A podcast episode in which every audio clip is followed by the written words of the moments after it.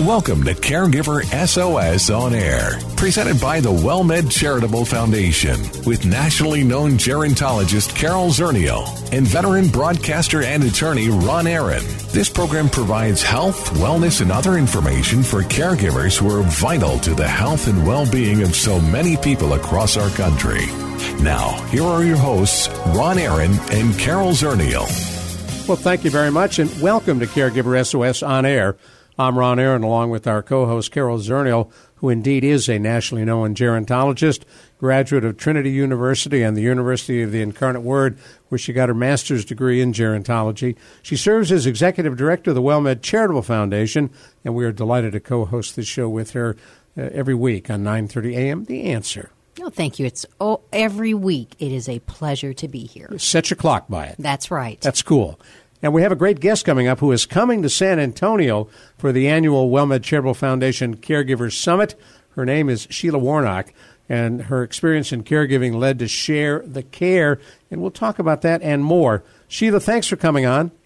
Oh, thank you. It's my pleasure. I'm delighted to have this opportunity. Well, your background is fascinating because you spent a lot of years as a creative director working in advertising, uh, working in a very creative and challenging field and then all of a sudden you end up being a caregiver, sole caregiver for your mother, and an emotional crutch for your best friend Susan, who had been diagnosed with cancer. That changed your life. It sure did. I'll tell you, being uh, a solitary caregiver is one of the most difficult jobs in the world because you're living, you know, you're living through this all by yourself pretty much. Um, you know, I had no one helping me because my father had already passed away and my brother lived in Japan. So it was up to me uh, to handle everything. And I did a great job taking care of my mother. I didn't do such a great job taking care of me. And that's part of what drives my passion. Because also at the same time this was going on, I was trying to help my friend Susan. And actually, by the time I reached my breaking point with my mom, and I really couldn't take care of her alone anymore, and she really needed 24 7 care. I had to move her to a nursing home, and that was a very difficult transition. But at the same time that was going on, my friend Susan reached a crisis. And that's actually when this whole share the care thing started to take form. Now, as you were caring for your mom, Susan was a big help and a support for you. Well, she was a support for me in that, you know, I had somebody to talk to about my feelings because my other friends really didn't understand what I was going through. And I was doing my caregiving for my mom, you know, at a distance from my home. So, you know, there was nobody there to listen to me, and they probably wouldn't have wanted to anyway because I was so depressed and isolated. We'll talk a little bit about how, you know, you're in a bad place, you're doing more caregiving than you can possibly do. You know, what leads you, or what was the thought process in developing Share the Care, the model for it? Well, it actually came separately from taking care of my mother. The experience of taking care of my mother by myself really became the benchmark of what we don't want to end up having to do. I had to quit my job. I had no life. I was constantly dealing with caregiving.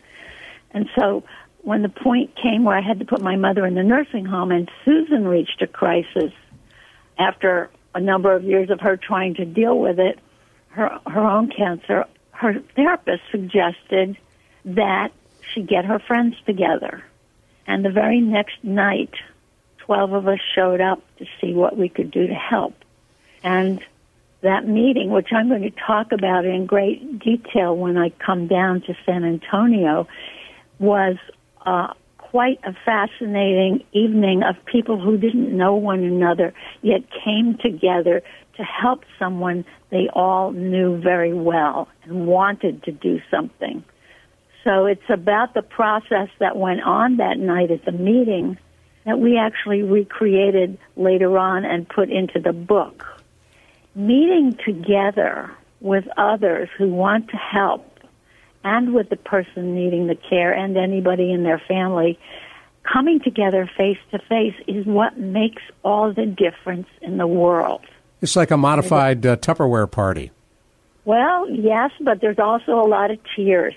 And that was because we were all facing the reality of what was going on. And I think that's a very necessary place to arrive at, to be able to realize that you need help, want help, will accept help, and that the people who want to help you will learn that it, Share the Care is a very organized way of doing that where workloads are shared.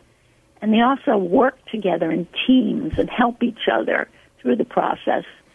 It becomes a very rewarding experience. And our experience went on for three and a half years taking care of our friend. In fact, we were so widely known, we were known as Susan's Funny Family. You know, it wasn't called Share the Care yet. So uh, when Susan died, we were asked by others to help them operate in the same way and work in the same way. Now, hold that thought, and we're going to come right back to you. I want to remind folks who may have just joined us, you're listening to Caregiver SOS on air on 9:30 a.m. The Answer. I'm Ron Aaron. Our co-host Carol Zernial is here and we were talking on our Caregiver SOS on air hotline with Sheila Warnock. Sheila is the author of Share the Care, has an incredible story you are hearing, and she will be in San Antonio November 1st for the Caregiver Summit, and you are invited uh, to join. It's a no cost, but need to register for the Caregiver Summit. And where do folks go to register? Well, they can go to the WellMedCharitableFoundation.org and find us on our, our website. Um, but Sheila, I wanted to come back to you because you, I love the term "the funny family," um, and what I think it communicates is that funny family, funny. Uh, you know, I'm sure that you all, you know, had a few laughs as well. But uh, the funny family is non-traditional, and a lot of people yeah. think that it has to be a family caregiver. It has to be a blood relative caregiver. And to me, funny family means that, you know, we've widened the circle. We're letting more people into the family. Yes, it's a cast of characters because everybody has lots of different friends. It's kind of like if you ever had had a a surprise birthday party and suddenly you come home and there are all these people you know from different parts of your life only they're all together in one room it's pretty amazing. Well, you know, does the um, having everybody in one room and, and looking at each other, and you mentioned everybody's there is, is wanting to help. Does it make it easier for someone to say, yes, I'm going to contribute, and here's what I'm going to contribute when there's a group of people and they know it's not going to be them? The burden is not going to just fall on them. Absolutely. I think that's an important part of it to, to visually see and meet all the other people. But also at the meeting, one of the first things that happens is either the care recipient or a family member or somebody close will tell everybody what is really going on. What is, what is the illness? What, what are they facing? What sort of, you know, challenges do they have? So that there is no rumor or hearsay or guessing that people are really hearing what's happening together and committing uh, to working together. Also, because this meeting in the book is entirely scripted for two friends to lead the meeting. The two friends are going to be responsible for reading the beginning chapters of Share the Care addressed to them so that they can work with the family to figure out who to invite to this meeting and what kind of help will be needed so they can prepare, um, you know, con- contact information forms, but also a form where people get to pick and choose out of all the jobs that will be needed where they think they're going to fit in. Now, you need, uh, as you're saying, uh, dual quarterbacks who, who take over the responsibility of organizing and, and running the event. Uh, and you found that when you ran that very first meeting, uh, people understood what was needed. Well, when we when we did that first meeting, we talked about it that night. It wasn't as organized as a Share the Care group is today because you know they have the book to follow. But we figured it out. We figured out several very important ways of working that very first night. We knew that it would be best there were only 12 of us, it would be best if we worked in teams of two so that two people would be responsible for contacting Susan, finding out what she was going to need for the next week. Then they would go and call everybody else and get the jobs filled. And then the following week they would switch with another team. And the reason for having teams was if something came up in the life of one captain of the week, as we called them, there was always another one to keep the ball rolling. There wasn't any breakdowns. And then the following week they would switch. So we had six teams of two people. That meant you were a co-captain every six weeks. And that was certainly manageable. Well, I think I, I like the idea of, you know, sharing this lead, give us an example of some of those tasks that you identified. What might the team members be asked to do when they're not the captain? Well, they might. It could be anything from cooking, shopping, cleaning to going doc to doctor's appointments, and certainly that kind of job would go to somebody who felt comfortable doing that or wasn't afraid of going to hospitals. Somebody who would bring Susan's questions and write down the answers and make sure that she had all all her questions answered by the doctor. But other things, you know, it could be transportation, it could be just somebody coming over and hanging out and you know, having dinner with her and watching a video, you know, whatever. To actually at the very end of our our journey together, we organized her youngest daughter's wedding, which was quite spectacular, and we did it under Susan's direction. This is an important important point. A share of the care group does not run your life if you need help. They come to you to find out what you need so they can make it happen. It's about having your needs and wishes fulfilled to the best of their ability. Okay, hold that thought. Not we're going to hold that thought. We're going to come right back to you. I'm sorry to cut you off. I'm Ron Aaron, along with our co-host Carol Zernial. You're listening to Caregiver SOS on air, talking with Sheila Warnock, who is the author of Share the Care. If you care for a spouse or a loved one, come to the 2019 Caregivers Summit November 1st at the Whitley Theological Center, brought to you by the WellMed Charitable Foundation. This year's summit is the Empowered Caregiver. There's no cost to attend. Speakers include caregiver author Sheila Warnock, Tam Cummings, author of Untangling Alzheimer's, Dr. Lillian Oakes, medical director with WellMed's palliative care program, and elder law attorney Carol Birch.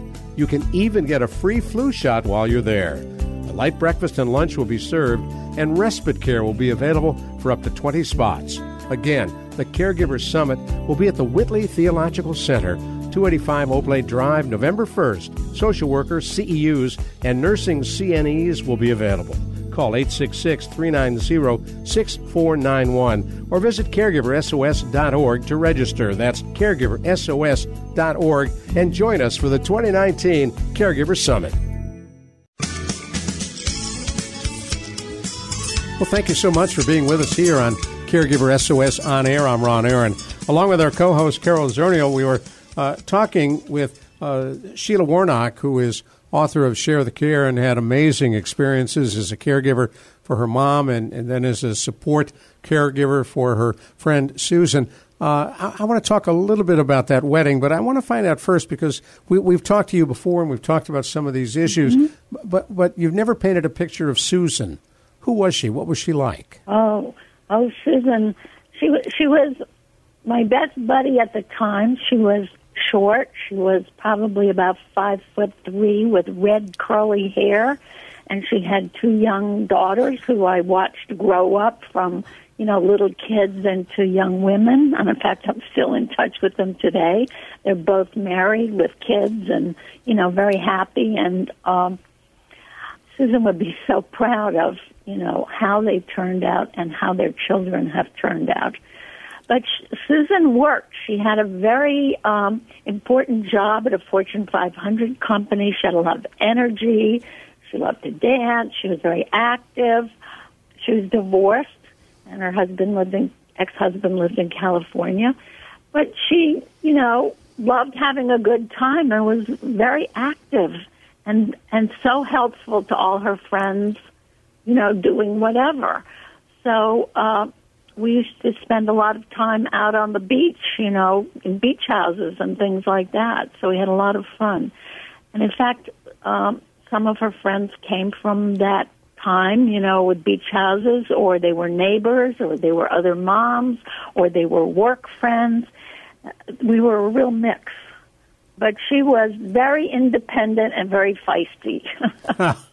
you know, she that's why especially when we were doing the wedding, we just had to make it happen because she was very specific about what she wanted.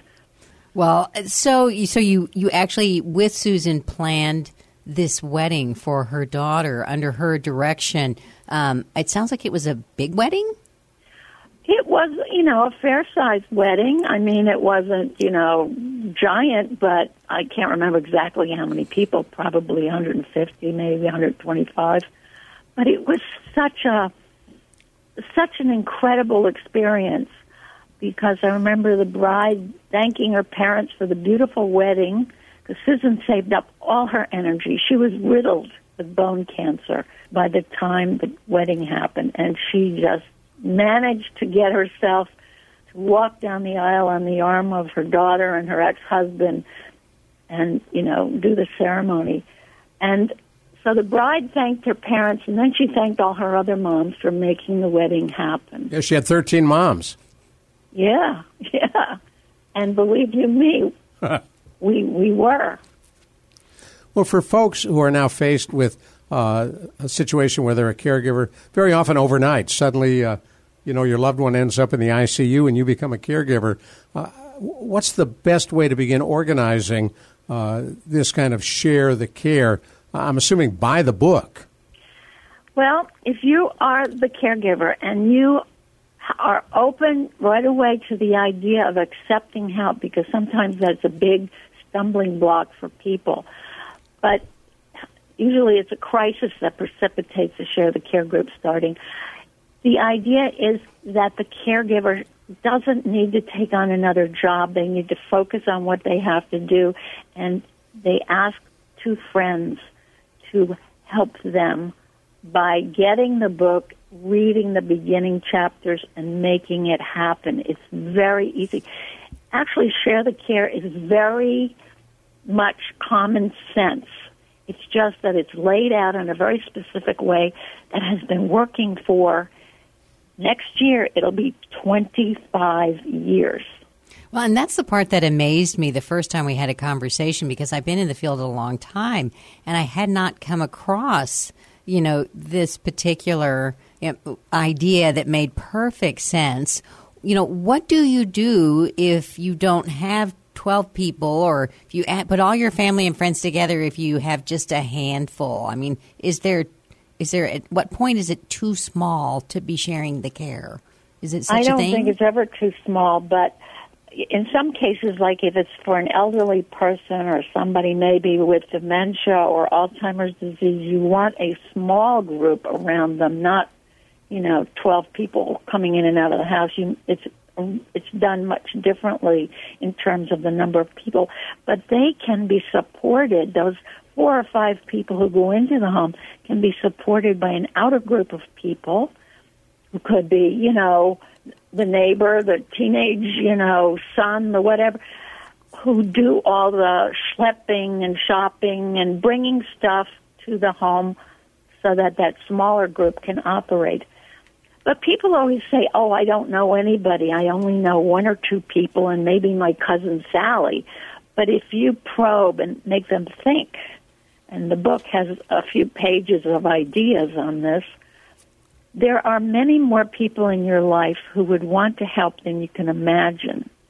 It's just that the people you think are going to help you don't necessarily always, not always able to or want to, but there are other people who turn up that you know more casually who turn out to be the most amazing caregivers. You know, they really have a heart for it and, and love to do it and want to be of service. But it's the idea of making use of the things people are able to give, want to give, and can give, especially in terms of time. It's not you have to do something that makes you uncomfortable. You get to say, no, I'm sorry, I don't like to do that, or I don't feel comfortable, but I'm happy to do this. So, do people pretty much like um, when you were caring for Susan, or even in any of the groups, do they are they like repeat performers? Like this is the person who usually cooks the meals, this is the person who usually goes to the doctor's appointments, um, or do people like to mix it up? It depends on the person. They can mix up whatever they want to do. You know what I mean? It, it usually ends up becoming somewhat routine in who's doing what on what days, just because of you know people's schedules. But it's not written into stone. And also, having a group of people to help someone gives you, as one of those caregivers, the permission to go on your own vacation and do your own special things because there are a group of people there continuing to do their thing while you're away for a respite, you know. It works out quite well. There have been, you probably didn't hear about Share the Care early on because it's so grassroots. It took a while for it to get around. We did have a lot of media in the beginning, but as time has gone on with the internet, that kind of changed a lot because now there are so many um, choices and organizations that do different things for caregivers that it's it's almost to the point of overwhelming, quite honestly. I don't think anyone operates the way we do at all because of this meeting and the specifics of sharing responsibility.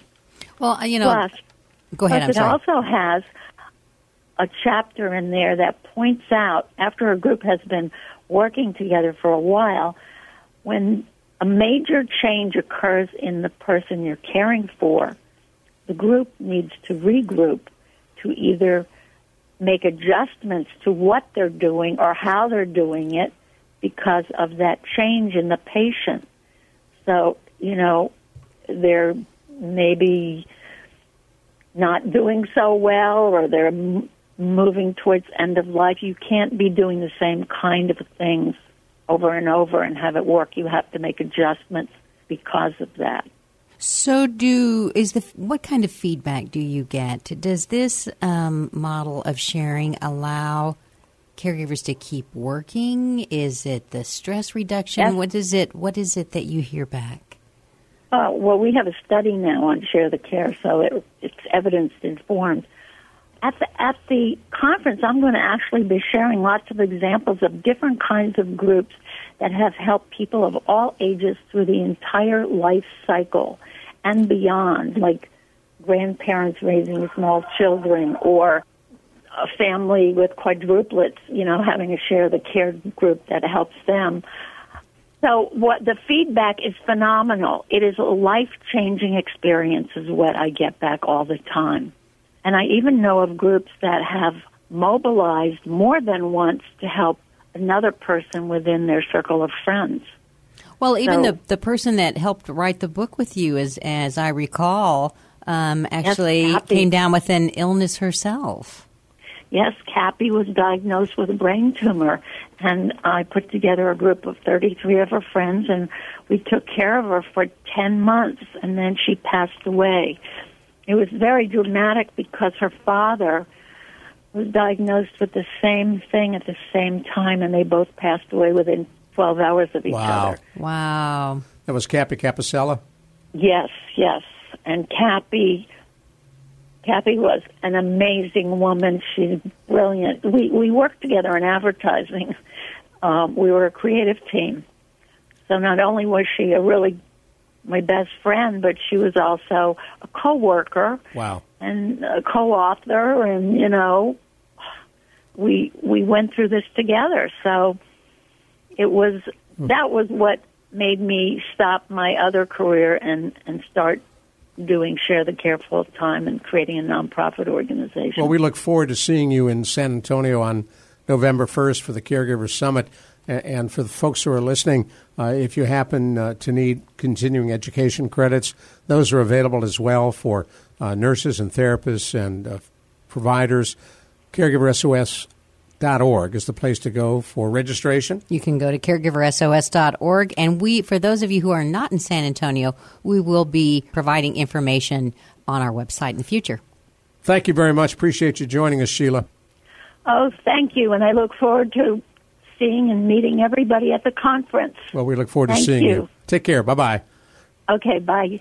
This is Caregiver SOS on air for Carol Zernial. I'm Ron Aaron, and we will talk with you again soon on 9:30 a.m. The Answer.